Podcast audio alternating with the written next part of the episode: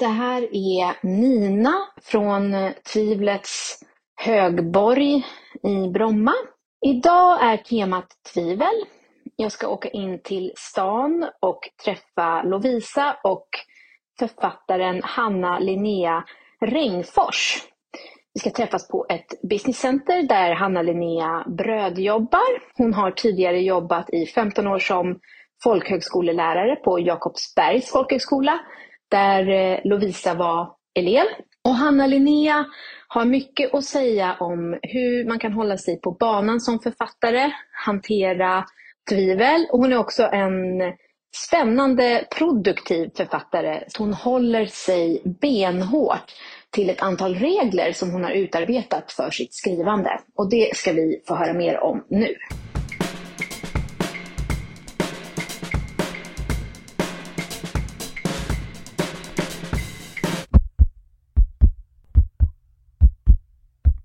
I Debutera eller dö ältar vi romanskrivandets vedermödor. Vi rullar oss i skimrande och skadeskjutna skrivdrömmar. Och samtalar med livsuppehållande gäster. Det är jag som är Lovisa Svensdotter. Och det är jag som är Nina De är. Välkomna till Debutera. Eller dö. Ja, får man ta en sån här eller? Det känns väldigt så här street Men fresh. det är fräscht att vara på ett sånt här ställe med kaffe och köpevatten. Är det kallt vattnet också? Ja, det är supergott. Fräscht. Det var typ så här när vi träffade Fredrik Backman. Han satt ju i något så här businesscenter. Jag var tvungen att ta med böcker är ifall jag inte kom på något att säga. Så Ja. Ah. Det här är um, mina medicin mot tvivel En hel bokhög i här. tre, i, i tre faser. Fast jag orkade inte bära så många så jag tog bara med de viktigaste. För mina böcker ligger också här. Eh, och jag får ju enklare att prata om mitt skrivande om jag kan hålla liksom i, i det som jag faktiskt har gjort av det än att det blir någonting abstrakt som jag inte ens är säker på. Skriver jag egentligen? Nej, men När exakt. gjorde jag det sist? Men jag tror att du måste ta dig de där skorna. De här? knarrar. Knarrar mina skor? Det är för att de är så jävla billiga. Och det är alltså för att du sa upp dig från ditt jobb som folkhögskolelärare? Eller? Varför blev du så jävla pank? Alltså, ah, många, många, oli, många olika grejer. Men, eh, men jo, jag sa upp mig och eh, hoppades liksom att, att det skulle lösa sig. Det, det var ett glapp liksom. Hur, hur dra in pengar och samtidigt orka och kunna skriva. Apropå att lösa livet. Jag har också sagt upp mig och har ingen plan. Jag tänker att det ska lösa sig. Om jag tänker på det där ibland, ganska många av mina vänner som är författare var liksom tidigt sådär förutseende och blev psykolog eller arkitekt eller något sånt där som de kan liksom eh, hela tiden ha med sig och är ja, men bra jobb liksom. Eh, men som går att dra upp och ner så här utifrån när det kommer kanske inkomster från böckerna eller när det är intensiva perioder med böckerna. Så tänker jag så här, ah, kloka de var som, gjorde, som kom på någonting helt annat. Vad gjorde du egentligen? Ja, jag blev ju folkhögskollärare. Eh, så egentligen från att, från att jag klev in på en folkhögskola första gången så var jag hooked. Och sen eh, först gick jag på folkhögskola själv. Sen började jag direkt på litterär gestaltning på Valand, vet ni? Ja.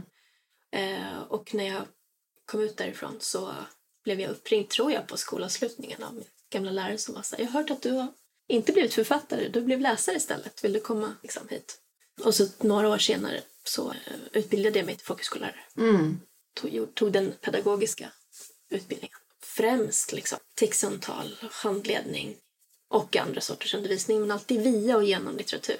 Jesus Christ, du måste ha lärt dig så mycket ehm, som du kan använda, eller? I ditt skrivande. Alltså du har ju så mycket erfarenhet.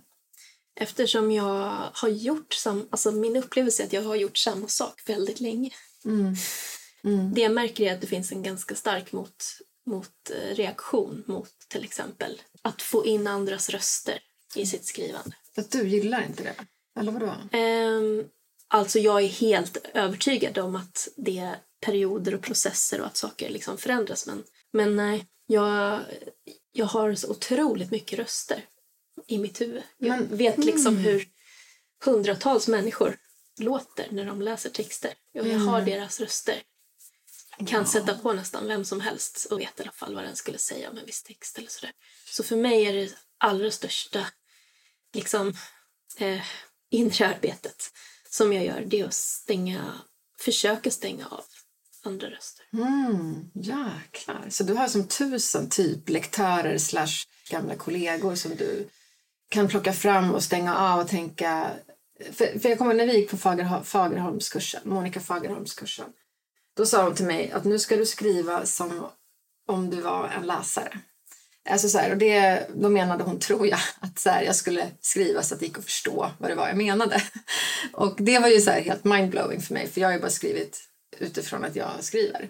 Mm. Men jag menar, det är ju så här första, första lektionen troligtvis. Och du har ju hållit på med det i 15 år, att det ska framgå och hjälpa folk att nå en läsare.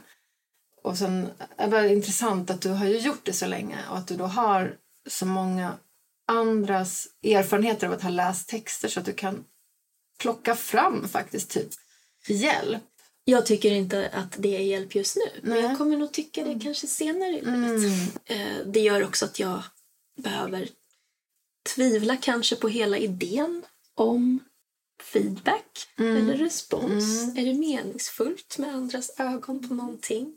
Och då händer ju andra saker. Är det meningsfullt att överhuvudtaget skriva för att visa någon annan? Ja, mm. allt det där liksom. Men jag tar det med ro och låter de där tankarna hålla på mm. som de vill. Mm. Mm. Okej, okay, så du håller på då. De här tankarna håller på och du försöker skriva en bok. Ja. Uh, det är det du gör liksom. Ägnar dig åt tankarna bort, boken här och nu och fram. Mm. Uh. Och den här bokhögen då, som du har här till exempel. Är det här då uh. ett verktyg för att komma igenom tvivlet? För att komma... Ja. Är det det vi ser här? Lite av, av det som jag tänker är... Ska man... Okej, okay, så här. Det finns ju olika grader av tvivel. Mm. Ni vet, man kan ha dem lite på morgonen och så ordnar det sig till eftermiddag. Liksom. Mm. Men eh, det kan ju också vara ganska förlamande. Och särskilt förlamande kanske i en situation där man vet att man behöver bli färdig med någonting. Man kanske till och med har lovat att bli färdig med någonting. Eh, och eh, det, det, då har man ofta en sån där röst, tänker jag, i huvudet som säger till en varför det man gör är meningslöst och värdelöst. Och så. Mm. Eh, och för mig låter den där rösten ofta Ja, den kan säga massa saker. Den kan säga varför ska just du eller varför skulle någon bry sig om eller bla bla bla bla bla. Men den säger också så här, det här är inte litteratur. Fan vad taskigt. Eh, men det är också en ganska, det är också en ganska bra, alltså det är en ganska intressant eh, röst. Alltså att, att den säger det. Mm. För den påstår ju massa olika saker. Den påstår att litteratur är någonting man ska sträva efter, att litteraturen är någonting som går att definiera. Eh, och att den här... Här ligger en liten tidskrift. Det är för att här skrev jag en essä en gång. Mm, vad heter tidskriften? Eh, populär poesi. Mm. Eh, och det är ett nummer som heter Poetik. Och då hade jag fått frågan eh, varför jag började skriva efter att inte ha skrivit på så väldigt länge. För att jag började, kan man tycka, väldigt plötsligt att skriva eh, i eh, januari 2018. Och sen efter det så har jag skrivit i princip oavbrutet, också utåtriktat. Mm. Så att jag började, jag, jag, började liksom, jag började där i januari. I februari så formulerade jag några regler för hur mitt skrivande skulle gå till. Och eh, ett år senare så hade jag, tror jag, publicerat tio olika texter tidskrifter eller mer och hade kontraktet för den första boken. Och nu har det gått, vad har det gått nu? Det har gått fem år och eh, det är min fjärde bok som ska Men alltså det är helt sjukt att du bestämde för att skriva i januari 2018 och det är bara fem år sedan och allt det här har hänt. Det är ju fantastiskt. Men okay, men, var, men, men man kan också tänka sig att ett skrivande kanske har varit väldigt, väldigt långt mm. och latent. Mm. Men att jag behövde formulera det som mm. att jag startar här mm. för att liksom sätta stopp för någonting. Mm. mm. Och då eh, fick jag så ofta frågan men varför slutade du eller varför, varför har du inte? Och, sånt mm. och då skrev jag en jättekonstig lång poesä eller någonting om det. Mm. Där jag citerade eh, något som hade varit en sån där punkt som jag alltid går tillbaks till. På ett textsamtal som jag var med på när jag var, eh, när jag var student. där jag hade lämnat in någon dikt eller någonting. Och så var det en av mina klasskamrater som fick ett som blev jätteprovocerad av att min text var så dålig och skrek det här är inte litteratur. Shit. Eh, och att ja, han hade blivit tvungen att slösa sin tid på det här. Liksom. Eh, och det där liksom, det var som att jag bara sög åt mig den där meningen. Och sen efter, ja du vet, handledaren försökte sen så plocka upp mig. Det där behöver du inte bry dig om och sådär. Eh, men jag var så, det där liksom. Det var skönt att höra den, för det var det jag hade tänkt hela tiden. Det de andra håller på med det är litteratur men det jag gör det är inte det. Eh, så att det var liksom bara, den bekräftade någonting som jag hela tiden tänkte själv eller sådär. Och den där kommer till mig, rösten, den kunde jag sen liksom upprepa och hålla ner. Så varje gång jag försökte eller gjorde klart något eller eh, och tre böckerna som jag har gett ut så har det kommit väldigt eh, olägligt precis när det är dags att liksom göra färdigt eh, det sista. Det finns ett tryckdatum, det finns liksom, men någonting mer måste... Vad är det här ens? Det här är inte ens text. Det är definitivt inte litteratur. Eh, och då kan det ta fullständigt stopp, alltså vara förlamande. Tycker jag. Känner ni igen det? Jag vet inte, jag har aldrig gett ut en bok, jag har ingen aning. Men... Jag tänker att det är samma sak att, att eh, visa för någon eller att det ska... Nej, jag har inte hamnat där än. Men jag ser verkligen fram emot att höra hur du tar dig ur det. För jag menar, någon gång kommer jag ju hamna där. Så hur gör Eller du? inte. Vissa har ju bara Mm. mysigt tror jag. Men för mig eh, bli, måste jag då liksom byta riktning så att jag inte sitter där och eh, grottar runt i mitt träsk där den här rösten bara ekar hela tiden. Det här är inte litteratur, det här är inte litteratur. Ehm, med eh, det som jag håller på med nu då så uppstår också det här, bokdepression kallar jag det i mina anteckningar när de här sakerna händer. Men eh, att jag, jag tittar på det så tänker jag, vad fan är det här? För nu är det maj, juni. Alltså det finns fem månader tills din bok ska ges ut nu. Ja, Och nu slår bokdepressionen in. eh, nu, nu eh, skulle jag säga att det är på, på uppgång här På igen. uppgång, Men det var Ja. nog som allra mörkast i, i januari tror jag. Mm. Ehm, Kul, det var sist vi sågs. ja, ja Yes. var, då var det mörkt. Mm. Och då igen så behöver man tänka, men vad är det här? Och då man ska också göra presentationer, du vet, av böcker och sånt där. Och man så, vad är, vad Men är det det här? presentationer på förlaget? Typ. Ja, man behöver skriva om vad, vad handlar det här om Ah. egentligen och sådär. Och då plötsligt så det handlar inte om någonting. Eh, I mina anteckningar så står det ofta att det blev en tumme. Jag Mm. hoppades på att jag skulle sy någonting stort liksom. Mm. Och så blir det bara en liten tumme. Åh. Men det är bättre än det här um, det bidde inte en tumme. Det bidde ingenting. Ja. Som är det sista steget i den här Mm. sagan. Och det är det jag tänker att på något sätt handlar skrivprocessen om att, eh, att, att eh, komma undan med tummen. När det fortfarande finns en tumme kvar liksom. Att eh, okej men det får bli den här liksom. Och nu gör vi det bästa vi kan av den här tummen. För, för går man några varv till där då kanske den också försvinner. Tänker jag. ja, men intressant. Att det ska vara så stort är ju också kanske lite skevt, liksom storvulet. Att man ska kunna fånga allt. Det så, finns ju så mycket att fånga. Så en tumme, det är ju... Jag tror att man får vara glad för tummen. Men jag tror att precis när man inser att, eh, ja, som när jag tro, trodde att jag skrev en episk, stor, politisk roman, trodde jag att jag skrev. Den här sista med fjärde, eller sista, den senaste här nu, är Ja, fjärde. Den var ja, episk. gud, och jag trodde den skulle liksom, jag trodde den skulle bli jättestor.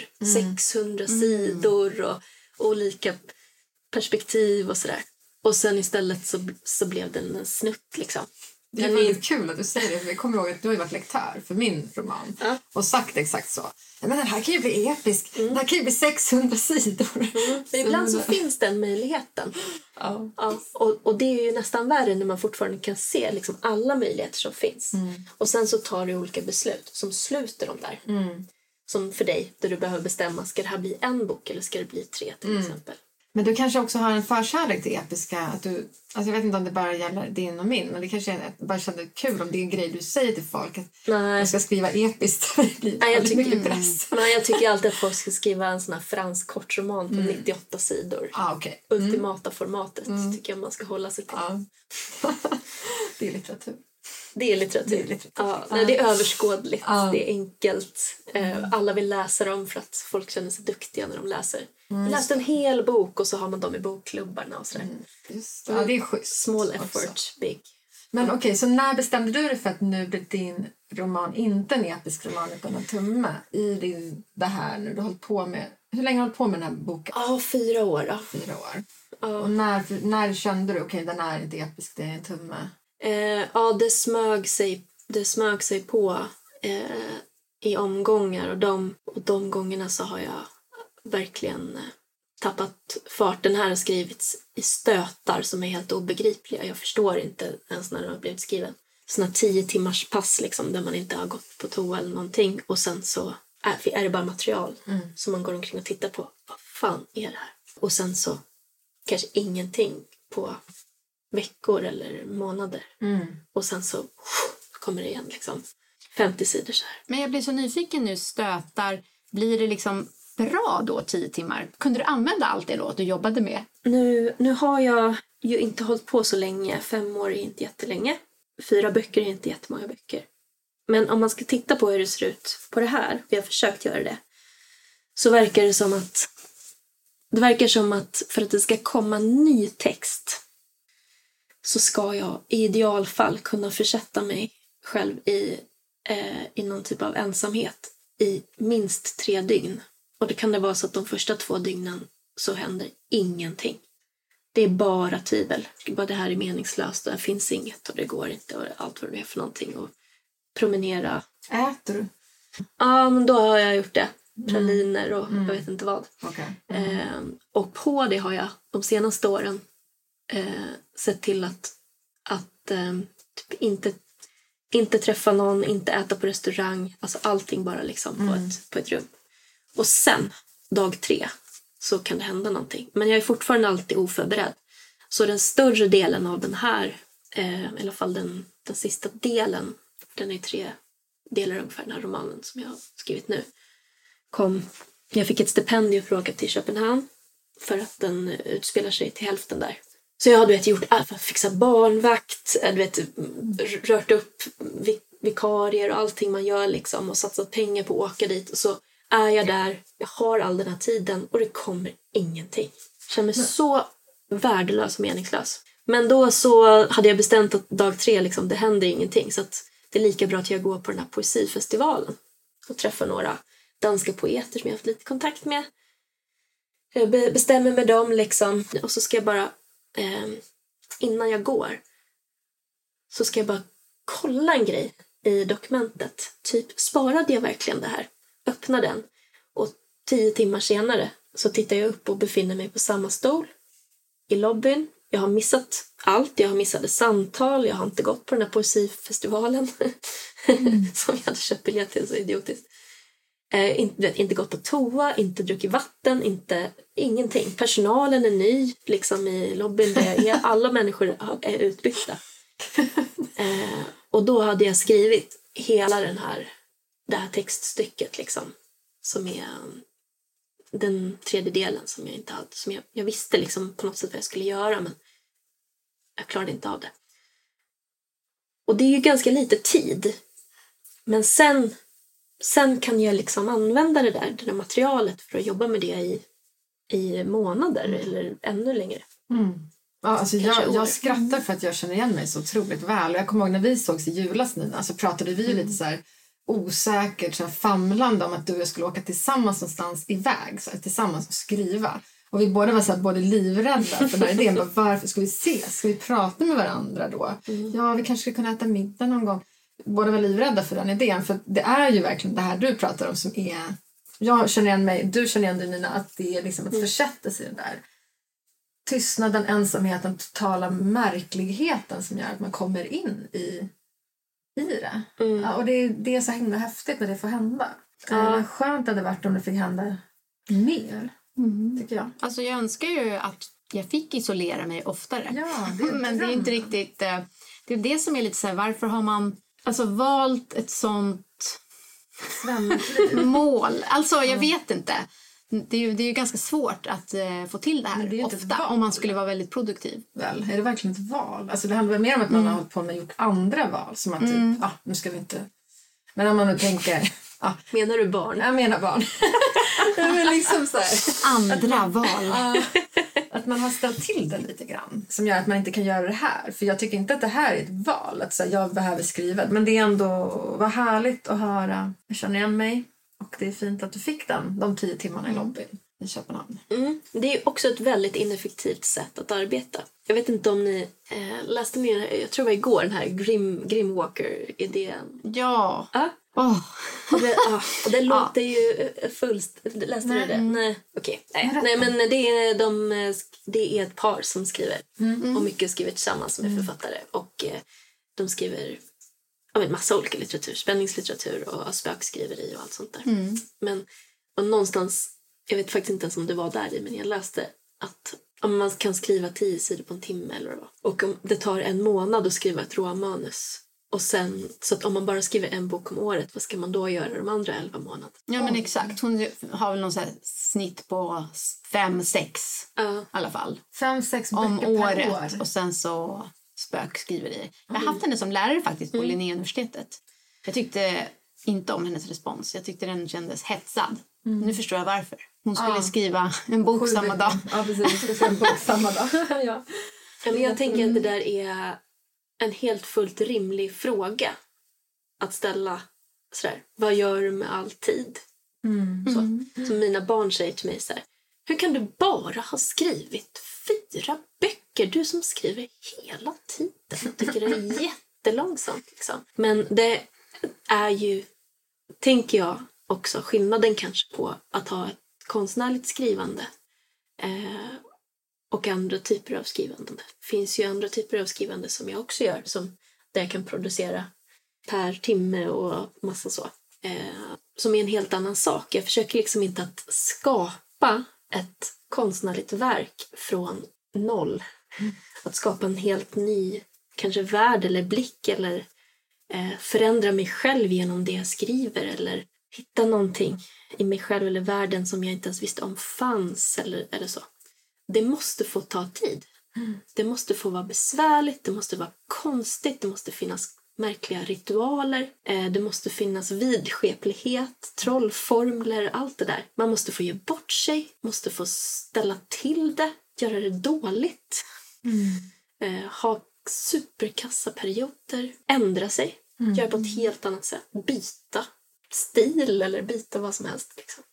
Det är det jag undrar, eh, sådär författare som då är väldigt produktiva eller gör sådär.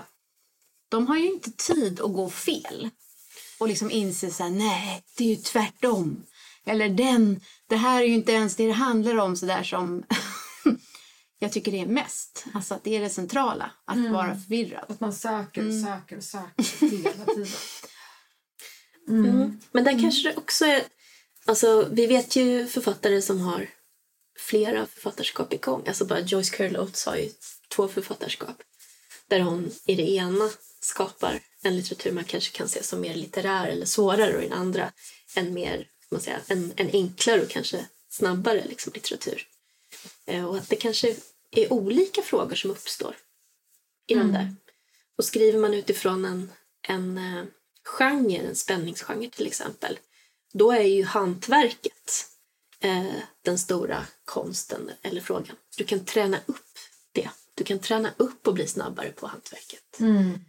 Fan, det låter ju ändå skönt. Tänk om man skulle kunna, jag vet inte, bara nosat lite på det där med att skriva och tjäna pengar. Att kunna skriva alltså, fyra, fem böcker per år, alltså, det hade ju varit bra Nina. Det hade ju varit något för oss egentligen. Få igång en rejäl produktion. Men i alla fall, det är ett annat. Men, eh, men okej. Vill ni göra det? Skulle ni tycka det var kul? Nej, jag tror inte det. Jag tror, Alltså- tyvärr tror jag inte att jag skulle det.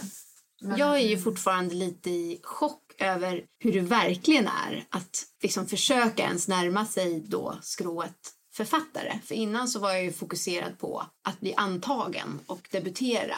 Och på något sätt så likställde jag ju målsnöret med liksom guld och glamour och konfetti. Även om jag på något sätt kanske kunde intellektualisera att det var svårt så jag tänkte inte att det skulle vara svårt för mig. Eller jag, i alla fall, det på något sätt sköt jag eh, bara fram i tiden. Och nu då när man är på andra sidan och är så här... Är eh, konfettin? Ja, och min förläggare gick ut i förlagspodden och sa att ingen av eh, romanerna på deras förlag säljer mer än 300 ex. Kanske någon går upp till 1000 och det var väl min då i så fall. Men om man, alltså, om man gör matematiken, vad man får ut efter om man har då lagt fyra, fem, sex år på en roman. alltså det är ju ingenting. Så att det måste ju bara vara att man får göra det då för glädjen. Eller så måste man tänka om och eh, köra Grimwalker Exakt. men jag är ju lite chockad nu över att jag har gett mig in på en bana som är assvår och nu ska jag oroa mig eh, för att äta kattmat typ resten av mitt liv. Eh, det blir ingen pension, det blir ingenting. Var det egentligen så smart? Jag skulle ju kanske tänkt... Alltså du pratar ju om att du var glad när du hittade skönlitterära skrivandet. Medan jag tänker så här, shit, jag måste skriva en tv-serie. Alltså det är kanske det som ska hålla mig flytande nu. Så jag har hamnat lite, jag är på lite hal is just nu. Så jag måste väl hitta tillbaka till den här äh, glädjen. Om den kommer. Den kanske, tänk om den är borta nu. När jag liksom har sett, jag känner att jag har sett de här osynliga snörena Men, men känner du fortfarande att du vill berätta någonting? Vill du fortfarande skriva någonting? Jo, men det vill jag absolut. Alltså, det är ju det roliga. Men jag tror kanske inte att jag har kapacitet och så här, jobba heltid, leva rätt ojämställt. Nej, det liksom. Och sen söka... Alltså, då kanske jag bara så här, kommer lägga skrivandet åt sidan. Eller så måste jag ju leva väldigt alternativt och hitta en helt annan livsstil. Nej, jag. Kollektivt Ja. boende eller någonting för att kunna frigöra mer tid. Ja, gud, jag jobbar i ett kollektiv nu. Något slags allt- alltså märkligt. Alltså, det är inte ett riktigt kollektiv, men det är typ ett kollektiv. Vi är ju ganska många som bor i mitt hus nu. men det är skittrevligt. Men kan ni skriva? Ehm, nej, det går inte. Alltså jag är fortfarande inte... Men jag håller på mitt i en flytt också. Jag gör ju allting som jag inte skulle gjort när vi pratade i julas. Jag bara, nej, man ska inte flytta, man ska inte byta skola för barnen. Allt det där gör jag nu. Så jag har ju lagt all min skrivtid på att praktiskt hålla på med skit, alltså livsgrejer. Men så det är bara en parentes Nina, tänker jag fortfarande. Jag tänker fortfarande att jag kommer kunna använda mina måndagar och tisdagar till att skriva. Sökande skriva. Sen. Men inte just nu. Men det är skönt att höra att du fortfarande vill skriva menar jag. För jag menar, så länge du fortfarande vill skriva så kommer det ju bli någonting. Mm. Men det är väl det att man vet att det är inget jag kommer leva, alltså det kommer kosta mig mer Ja. än vad det kommer betala Ja mig. men det tror jag vi bara får acceptera. Men jag är nog lite för slö, alltså i grunden. Alltså att jag nu är lite deprimerad över det. Hur eh, hårt livet ska vara nu. För det här lät ju inte så peppigt Nej, för folk som lyssnar och Men vill då är debutera. frågan, eh, då kanske du, du håller ju på med det här med tvivel en hel del. Anna Linnea. Så vad, vad har vi mer för medicin? För tvivel, nu är ju det här med ekonomiskt tvivel som Nina har här, som vi hörde. Men liksom, det är ändå tvivel. Vad finns det mer? Vilka verktyg har du i din tvivellåda? Ja, ni vet ju att jag, att jag eh, i mitt eh, arbete träffat väldigt många som drömmer om att debutera. Och som också har en sån där bild av vad det ska vara. Liksom. Och ibland så blir det också så. Alltså det blir lite konfetti och en stund i alla fall jättefint och så. De strålar i det där. Det är underbart att se det. Men jag har aldrig haft någon sån, någon sån bild. Inte vad jag minns och i så fall var det så länge sedan att jag inte haft den kvar. För mig har det varit ett plåster som behövde dras av och som jag visste skulle bli väldigt, väldigt svårt för mig. Ehm, Själva debuten ja, var ett plåster som skulle behöva dras av. Ja, som jag stålsatte mig för och på många sätt tvivlade och tvekade för. Och föreslog också för min förläggare att vi inte skulle ha mitt namn på boken. Behövs verkligen det? Då tappade han tålamodet med så nu räcker det. men, men så att eh, eh, jag, jag tror att jag genom det att inte ha några sådana där föreställningar slipper en bit av det här tvivlet. Jag har inte haft några föreställningar om att det ska finnas eh, pengar eller eh, uppskattning eller framgång eller några sådana saker. Utan eh, tvärtom så har jag stålsatt mig för vad det är. Så att allting som har hänt har egentligen varit överraskningar. Glada överraskningar att det inte var värre. Också, också det som har känts som katastrofer när det har hänt har varit... Jag hade nog föreställt mig det här mycket värre. Så liksom. Eh, också för mig en, kanske det svåraste och värsta den här ambivalensen i att, att bli sedd utifrån. Att ha sitt face i tidningarna. Ja, och eh, påståenden om, om en själv eller åsikter om, om en, en själv eller det man har läst. Och att det, liksom, det uppstår både en typ av, av liksom narcissistisk självförsvar och, och eh, kanske njutning i det där som också är jättesvår att hantera. och så, där. så Så de sakerna var jag komma någonting eh, ekonomiskt eller, eller framgångsmässigt eller uppskattningsmässigt eller sådär. Men det är återigen dina 15 års erfarenhet av att ha ja, jobbat som skrivlärare på folkhögskola där du har sett många, som du sa, vissa debuterar, andra aldrig. Och de som debuterar har en kort liten, om möjligen det ens, en kort liten stund i någon slags konfettiregn. Du har ju sett den. Ja, men många av dem eh, har väldigt bra också med det och sen jobbar de på liksom och så kommer det där till och från och så. Men, men just den där, den där upplevelsen, alltså någon slags dröm eller en bild av hur det där ska vara. Malous soffa eller vad det är för någonting. Eh, den bilden tror jag kan göra väldigt många besvikna och kan vara ett av skälen till att det är vanligt att skriva en bok. För att det, har funnits en föreställning om, om någonting annat. Däremot så, den här känslan att vara utlämnad som det betyder att bli publicerad och bli recenserad framförallt och, och sådana saker har varit jättetuffa för mig och det tvivlet är, är ganska svårt och är det som har eh, gjort mig förtvivlad av att det liksom stannar upp. Att eh, jag har trott att jag ska kunna bara fortsätta liksom. Att det här ska bli något litet gupp. Eller sen nu lämnade jag den boken och ska kunna fortsätta. Och sen har det blivit istället att man måste stanna upp och hantera. Jag träffade på en författare som, som har gett ut en roman nyligen som det har gått plötsligt väldigt bra för. Och hon sa att en, en bok är som en gravsten över en död idé. det tyckte jag var så himla fint. Och att det verkligen, man, det måste finnas en ritual i det där. Att sörja den här idén. Liksom. Sörja boken, att nu är den slut och nu kan jag inte leva i den mer, måste jag gå vidare. Men om man tvingas att vara kvar vid den och älta den, liksom, eh, då är det som att man står vid en grav hela sitt liv. Till slut sjunker man ner i den där jorden. Liksom. Så man måste på något sätt göra sin ritual och gå vidare. Så vad var din ritual efter din debut då till exempel? När du möttes av recensioner för första gången? Och... Ja, och dessutom då mitt i coronautbrottet. Ja. Eh, Så att jag var full, fullständigt isolerad. Jag hade förberett mig för jag visste att det skulle bli jobbigt. Jag tänkte det här, det här kommer bli svårt för mig. Så jag hade förberett mig genom att eh, ta, jag skulle ha tjänstledigt, jag skulle träffa mina bästa vänner från England och Småland och bo hos mig.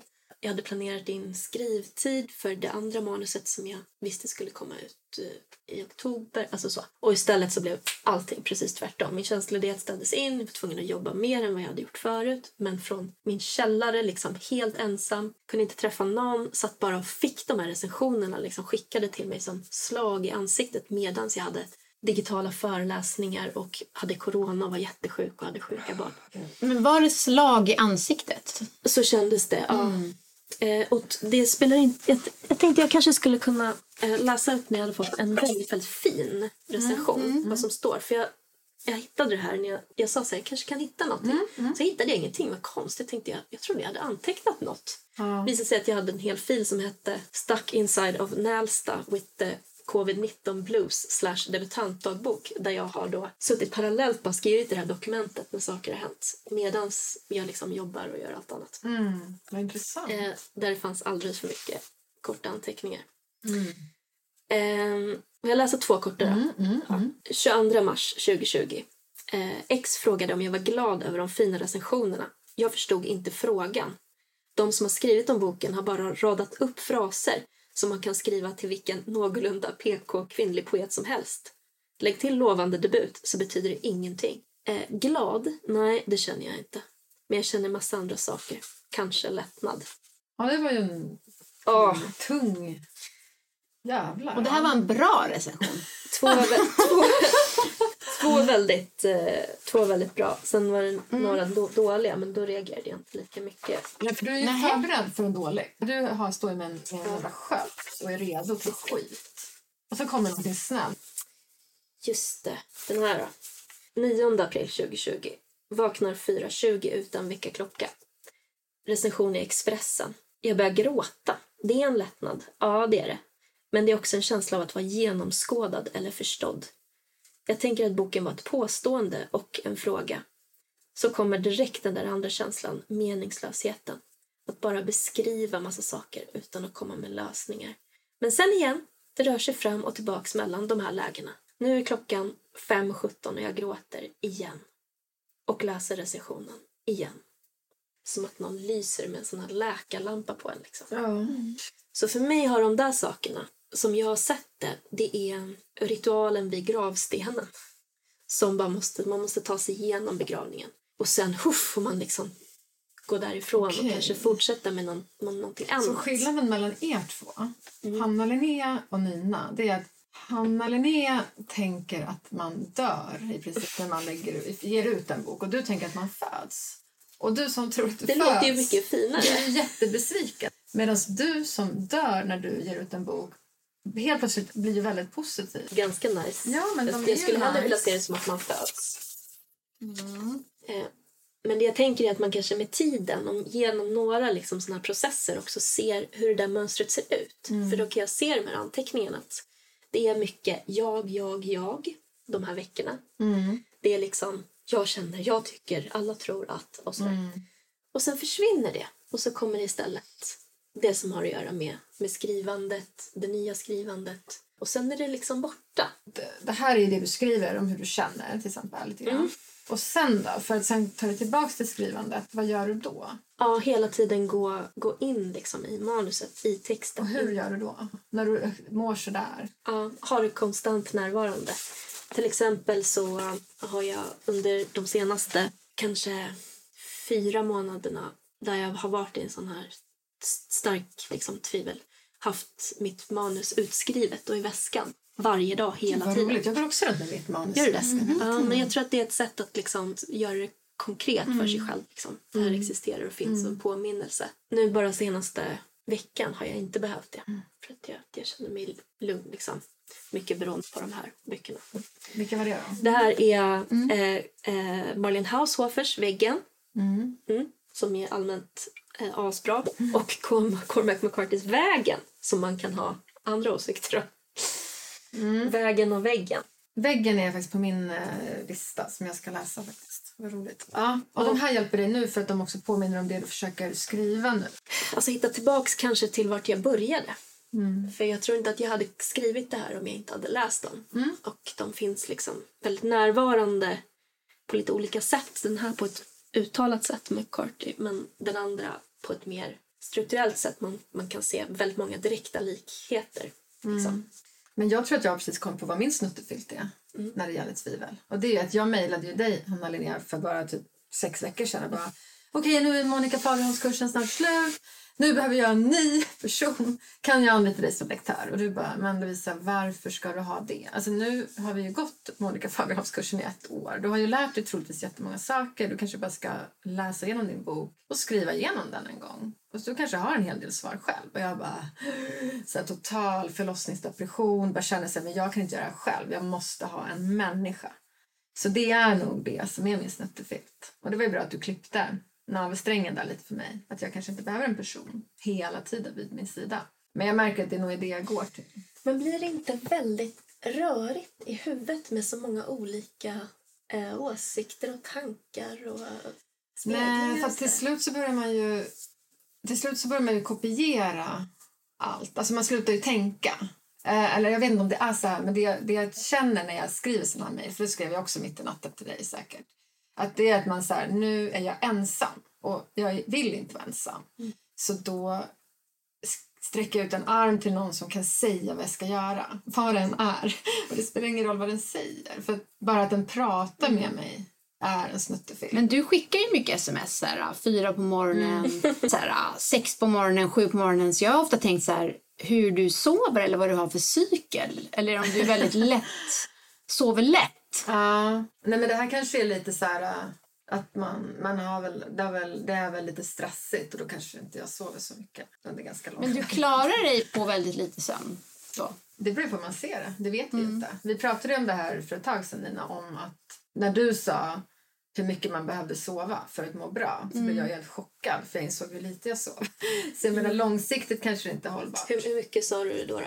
Nej, men jag sa väl åtta timmar, men att jag eh, mår egentligen bäst när jag sover nio. Ja, just det. jag har kronisk huvudvärk. Men jag tror att vi ändå kom fram till att typ sex timmar hade, är liksom en bra minimum, eller en bra nivå. Ja, Men eller det bra. inte Nej, bra. det är inte bra. Sover du in mindre Nej, men än i sex timmar? perioder sover jag ju kanske inte mycket alls. Absolut inte. Alltså, det kan ju vara att man sover kanske... Jag har ju också en cykel att jag nattar barn, somnar nio, vaknar elva, är vaken till fyra, sover en Aha. halvtimme och så börjar jag jobba. Oj. Det är Det här- därför jag också börjat med Lärgigan delvis. Mm. Vilket är tryggt. Det här har varit en ganska viktig parameter för mig när jag har gjort de här eh, olika besluten kring, kring skrivandet. För det första jag gjorde då när jag började skriva det var ju för exempel, när ska jag göra det? Eh, och då, då hittade jag att det fanns en tid mellan 03.30 och 06.30 när barnen sov lugnt. Så då hade jag, jag, jag tror att, undrar om det finns kvar om man kollar på larmen på min klocka, vad de heter för något.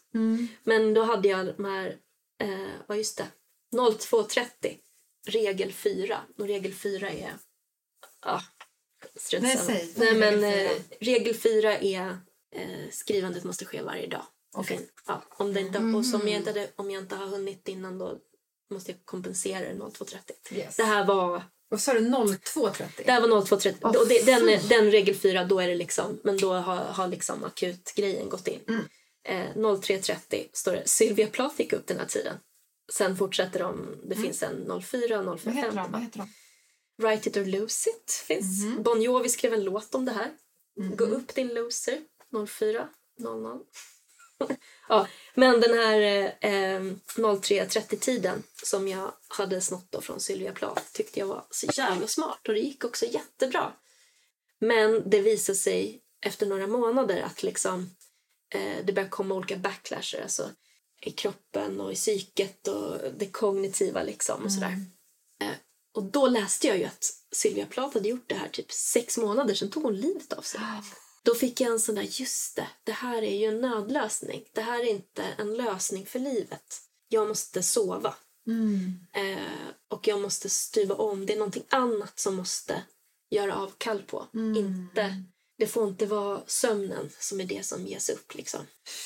Jag gillar den här twisten måste jag säga. Eh, inte just att Sylvia Plath livet av sig men eh, jag, jag, jag gillade inte riktigt vart ni var på väg med Nej. det här att ni aldrig sov. Nej, Nej. nej, men för det går Nej. inte.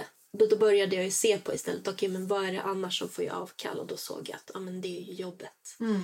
Ehm, jag tänker att det är så lätt att få någon så här romantiserad bild av att man ska ge upp liksom, eh, socialt umgänge och, och sömn och mat och allting, livet liksom, för att skriva. Men eh, det finns ju också, tänker jag, en poäng med att försöka hålla sig vid liv. Hålla sig som en, en eh, medborgare, en social varelse. Att kunna liksom eh, finnas där för andra människor och sånt. Och, Mm. Eh, och att eh, det kanske är någonting annat som ska bort eller så någonting som kan vänta. Alltså, barnen till exempel är ju inte eh, ett hinder för skrivandet hela deras liv. Nej, men det är de absolut inte. Utan de är också väldigt många andra saker. Och, Verkligen. och eh, tänker jag en sån sak som eh, finns där som en, så precis som sömnen. Mm. Så här, det här är saker vi, som, här, om, om de finns, då finns de. Då måste de få ta plats. Mm. Ja, ja, ja. De är ett lika stort behov som att sova, äta eller någonting annat. Men för den som håller på med ett konstnärligt arbete så är det ju den andra parametern, tänker jag, som handlar om lönearbete, städande, eh, Matlagande, hämtande, lämnande. Alltså sådana saker som kanske måste, måste hela tiden förhandlas med eller, Mm. eller hanteras. Men eh, Och då är det enda som man kan ta bort är sitt lönejobb. Alltså det kan man inte, men jag menar alltså det är det som rök både för dig och för mig. Alltså för jag hade också när jag går upp 20 över 5 varje morgon, jag mådde ju skitdåligt det halvåret. Det hade inte gått längre. Och jag gick ner till 60 procent på mitt jobb och kunde skriva två dagar. Och det var ju också ren överlevnad för jag insåg att jag blev ett as. Det blev inget bra för någon och liksom bla bla bla. Så ja, Kan för, man för mig det? handlar det inte så mycket tror jag om tiden på arbetet utan vilken typ. Mhm. För att eh, om man håller på med undervisning eller eller lektörsläsning eller text, vad som så, då blir man aldrig klar. Man kan alltid göra lite mer. Man kan alltid göra lite bättre, lite djupare. Så. Eh, det finns inte ett stopp som säger att man är färdig. Jag skulle gärna hellre ha ett arbete med en stämpelklocka i de perioder där jag skriver. Där jag vet att så här, ja, men nu, nu så kan jag stänga av det här. Nu kan jag stänga av det här. Inte att vara på något sätt alltid online i hjärnan. Om du arbetar 10% eller 100% som lärare är inte jättestor skillnad för du kommer vara lika engagerad i, i människornas processer eh, följa med, vara intresserad och liksom eh, och det är ju ljuvligt, det är fantastiskt men det är också, Helt okompatibelt med att vara författare. I vissa perioder. Tycker jag jag tror att det kanske inte är så för alla en del har också jättemånga olika utrymmen i sina hjärnor liksom och kan hålla på att dela upp saker för mig är det inte så men jag, har en, jag är en liten björn med en liten hjärna och den kan bara, verkar det som, göra några saker åt gången. Och om det ska vara ett sån kraftansträngning som det är att faktiskt skapa liksom ett litterärt verk, tänker jag. Försöka göra det på allvar. Ta det på allvar, verkligen. Och gå helt in i det och vara i det och liksom utforska det. Men jag vill tillbaka till där du sa att du behöver skriva mer för att få jobba mindre. Ja. Var det då att liksom helt enkelt öka upp din produktion och slå dig in liksom mer i den litterära världen då? För att, kunna, att det ska liksom ge en större liksom bit av pajen i ekonomin. Jag försöker lära mig någonting här för att Ja. lösa mitt eget... Ja, precis. Jag tror att, för, att eh, i ärlighetens namn så är det nog för mig mycket psykologi kring det där. Och jag var tvungen att känna själv att mitt skrivande var ett, eh, ett skrivande som var på allvar. Så ett skrivande som var på väg in i en offentlighet och att det var eh, aktivt, pågående och förtjänade arbetstid. Det var det allra viktigaste. Sen utifrån det så finns det möjligheter för andra saker att hända. Och de sakerna kan ju vara allt från att eh, eh, få förskott på ett manus till att få royalty, inte så mycket, eh, författarsamtal, att få ehm, komma, hålla föreläsningar om sina böcker eller utifrån böcker eller så, till att eh, kanske få andra uppdrag utifrån att man, att man skriver. Eh, eller stipendier. Och stipendierna har varit den allra största ska man säga, lättnaden för mig som har gett, gjort allra störst skillnad i min möjlighet att kunna sova på nätterna. Eh, jag hade nog fått ihop det liksom på något sätt annars. Men att också kunna fungera som människa, liksom. att kunna sova, att kunna andas och känna sig inte som en parasit också. Okej, men absolut, det är jätteskönt att slippa känna sig som en parasit och så vidare. Men alltså, nu måste jag ju snart gå och hämta barn på förskolan. Och jag vill bara innan få en lista liksom på fler verktyg. Alltså när man hamnar i tvivel. För nu har vi alltså, nu har vi ju böckerna. Visst, absolut jättebra. Leta efter grejer som är typ det man försöker hålla på med. Förlåt Nina, jag är jätteintresserad av det här du frågar om också. Men jag bara fick en känsla av att nu måste jag fråga det här. Okej, men, men så här. Eh, Okej, men böcker är jättebra att gå till. Eh, du skriver ner grejer Ja. när du mår dåligt. Och sen försöker du sova. Det är också bra mot dåliga känslor. Men vad gör du mer? Vad finns det mer för så här, höj några tvivel igen? Vad finns det mer? Att skriva ner dem eh, är också, tänker jag, en möjlighet att kunna se bakåt. Så att man är där så kan jag läsa bakåt och se, ah just det, så här var det i oktober.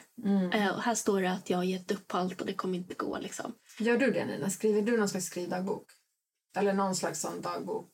Gjorde Ja, väldigt det? lite. Jag gjorde faktiskt det idag, men då hade jag inte gjort det på ett år. Så det var ju konstigt att vi pratade om det. Men jag eh, började hitta en sån... eh, Det är roligt att man kan kolla tillbaka. Så här, eh, det var såklart att det var skit för ett år sedan också. Alltså man tycker alltid att det är skit fast man kanske... Det kan ju vara väldigt olika situationer man är i. Så. Nej, men det som blir jättetydligt för mig när jag, när jag tittar tillbaks eh, är ju att, att de där perioderna är superkorta. Alltså, ibland när de känns enormt långa så är de veckor. Och veckor kan man ju alltid överleva. Liksom. Och sen så det som händer är att det blir ett fokus på istället det jag håller på med, arbetet. Det, glider, det finns inte ens ett jag kvar längre i de här dagboksanteckningarna utan det är så här, vad händer egentligen om man gör da? Alltså så, det är inne liksom i arbetet, i skrivandet. Eh, den här jag, jag-ångestmänniskan som syntes i de där dagboksinläggen Som du läste nu. Ja, den försvinner ju undan. Liksom. Eh, och eh, när jag ser det så blir jag väldigt lugn och tänker ah, okej. jag är inte dömd till att fortsätta vara den här personen nu som sitter och tänker på mitt eget ego hela tiden. Och sen så är ju för, eh, det grundläggande för mig är att jag har eh, tagit ett beslut som jag tog för fem år sedan och det, det står liksom fast. Jag har mina regler där det stod. Det var meningen att jag skulle ändra dem en gång om året. Men jag har inte klarat av det för att då är jag rädd att jag kommer, att jag kommer luckra upp dem. Men där det står att jag ska skriva. Det är så mitt liv kommer se ut nu. Och det betyder att såna här tankar om att är det ens meningsfullt att skriva? Eller jag kanske skulle kunna göra något annat istället. Eh, de finns inte med på kartan. De är inte med i förhandlingen. Liksom, Nej, för det är utan- reglerna är reglerna. Liksom. Reglerna är reglerna. Sen så inom det så kan man storma eller känna Åh, varför blir det så här? Eller varför klarar jag inte det här? Varför är jag inte snabbare? Eller vad det nu är för någonting som man kan hålla på med. Men, men vad är det för regler då? Ja, eh, Hemliga regler? ja men lite grann. Men det, det grundläggande är just eh, att eh, hela tiden fortsätta skriva. Det är ett beslut som, som gäller. Till exempel att om någon ber att få läsa någon text av mig så måste jag visa dem. Och om någon ber om att få eh, om ber om en text, ber mig att skriva en text så måste jag skriva den. Och det har ställt till det lite och där har jag hamnat i några situationer där, jag, där det har blivit liksom efterföljder av det här. Där jag varit så här, fan det här är in, ingen bra idé liksom. Men jag kom inte riktigt på något sätt att formulera det som skulle vara bättre. För risken är annars att jag inte skulle publicera någonting mer alls. Och det är för att du känner dig själv så pass väl så att du vet att du skulle sluta dig helt om du inte hade de här reglerna. typ. Eller? Om det finns en möjlighet att jag kan säga nej eh, eller gå på magkänslan som är den största eh, faran för mig, då kommer jag säga nej till allting. Om någon säger då så här, ja men kan du eh, komma och läsa dikt på den här bokhandeln? Då säger om jag skulle gå på min magkänsla så är det eh, nej. Precis. kan Gud vad bra att du har Absolut. reglerna. Absolut kan jag inte göra det. Det går inte. Eh, och, där, och så nu så är det, jag måste säga ja. Det är klart att det, det går inte att bara funka på såna här enkla regler. Men de är det jag kan hålla fast vid. Så när jag blir osäker, då går jag alltid till dem. Eh, och de gör också att jag slipper hålla på och ta en massa beslut hela tiden. Jag behöver inte bestämma om jag ska skriva eller inte skriva för det står där att du ska skriva varje dag. Sen står det också där att jag behöver lämna ifrån mig text på ett eller annat sätt en gång i månaden. Till en början hade det en jättestor eh, betydelse för att vem fan ska jag lämna det till? Och då gjorde jag det genom att skicka till tidskrifter och tänka ja, ja, men det är bara att man får en refusering. Men så liksom började jag testa på att känna hur det kändes liksom att bli publicerad. Och första gången var det så jobbigt att jag sov inte på tre nätter, hade fantasier om att jag skulle få sparken och massa olika grejer liksom. Och sen andra gången var det också jobbigt, tredje gången lite mindre jobbigt, fjärde gången var det lite mindre och den tionde gången så var det liksom nu kanske jag är redo att skicka in ett helt manus. Eh, Så då hade det en väldigt stor funktion. Nu har det inte lika stor funktion, men jag löser det ändå. Liksom. Men hade, alltså, regeln är att en gång i månaden ska jag skicka text, inte till en skrivkompis utan till typ en tidning. Eh, eller det, någonting. står inte, Nej, utan eh, till någon. till någon. Så jag kan skicka till kompis. Mm. Jag skulle kunna skicka till eh, skicka en, en bit av en dikt till en kompis. Liksom. Mm. Det skulle motsvara det där. Mm. Men eh, det gör jag ju inte. Mm. Vad skulle de med det till? Men det är är reglerna. Alltså, Du måste ju göra det till någon. Så. Ja, men nu så när jag har ju under ganska stor del av den här tiden har jag haft förlag och då finns det inget problem med det. Nej. Så att säga. Mm. För att jag hela tiden har någonstans att vända mig. Mm. Men äter du aldrig godis när du har tvivel? Jag äter jättemycket godis. Ja, precis. Det var det jag ville komma fram till. Alltså, vad, det måste ju finnas sådana saker också. Det är ju jättefint den här bokhögen och jag söker efter någon slags mening eller sällskap i böcker. Men det är också skönt att höra att du ändå äter godis. Och, Oj, jättemycket godis. ja, håller på med sånt liksom mer. Mm. Ja. Alltså de här, jag har ju haft, du, du vet det, att jag har haft den hotellgrejen, eller hur? Mm. Eh, där jag, all, alla pengar som jag lyckats dra ihop liksom extra eh, och när jag fått resestipendier, jag fått två gånger, eh, så har jag sett till att ta så billiga skräphotell som det bara går, ibland utan fönster. Men så, så bara kittar jag det där hotellrummet med allting jag behöver ha så jag inte behöver gå ut. Ferrero Rocher, pepparmintpraliner. Liksom, bara så dukar upp överallt. Så behöver man inte gå ut på två dygn om det skulle sätta igång. Liksom. Mm. Underbart. Mm. Falafel i sängen haft. Ja. Drömmen, återigen. Mm. Ja. Ja, det var... Det, det är eh, ett jävla meck att få till de där, Ja, de där De där sam- dygnen som... mm, de sammanhängande dagarna. Men det är eh, i ett långsiktigt perspektiv så värt det. Så att det är värt mycket liksom, med att ta ledigt och fixa med barnen och allting som, och resa och pengarna och allt det där. Åkte inte du upp till Norrland? Just det, jag var ju i Haparanda. Jag var borta i fem dagar. Bodde bland annat på ett, ett hotellrum utan fönster. Absolut. Jo, men det är sant. Det var nog kanske senast jag lyckades. eh, Det är, så, ja, ja, det är roligt det där för man ser vet, när det står så här no windows i boknings. Då vet man så här, det här är bara författare som tar de här. sant. som behöver bara så här, skitsamma om det finns fönster eller inte. Ingen, ingen vanlig människa som ska till ett hotell skulle gå med på ett rum utan fönster. Det är sant. Det är författarna. Gud vad fint. Vem annars skulle Ja. vilja sitta där inne liksom? Fint att de finns, de där fönsterlösa rummen som typ är rimliga priser på. Att det nästan går. Och sen har ni ju också den som, som du, som ni pratade om, att ha en skrivkompis. Ja, Någon hör av sig till. Sa inte du att du skickade sms klockan fyra på morgonen? ja, men det är väl, jag vet inte ens vad det handlar om. Då. Jag har ju inget minne av det dagen efter. Alltså det blir ju tyvärr så att jag svarar att det tar längre tid när jag svarar då. För ibland blir det ju så att man skapar distans också. När, när det blir så. Så jag vet inte om det är lösningen. distans? Ja men alltså ibland om jag har så här sex sms från dig. Ja och sen så det här och sen så Då kan det ju bli någon slags så här mindfuck så att man bara så här okej men det där fixar inte jag att kolla på nu. Nej, Och precis. då kan det ta längre tid innan jag ja. svarar. ja, men gud, ja, det förstår jag. Jag skulle inte vilja få sms, alltså de smsen jag skickar mitt i natten till folk. Alltså jag skulle toka om jag vaknade och hade sådär. Men det här är något mönster jag har som är skitdåligt. Ja. Men det är också, tänker jag, att det inte handlar kanske om svaret då. Nu vet inte jag vad det här är för Nej. några. Men när det handlar om tvivel så eh, tror jag att ens gäng, om man har, eller den, de, den eller de man har, att bara kunna säga det här tvivlet till någon Mm. som faktiskt kanske förstår men inte behöver svara eller komma med några kloka råd eller någonting. Liksom. Men att få skicka ut det.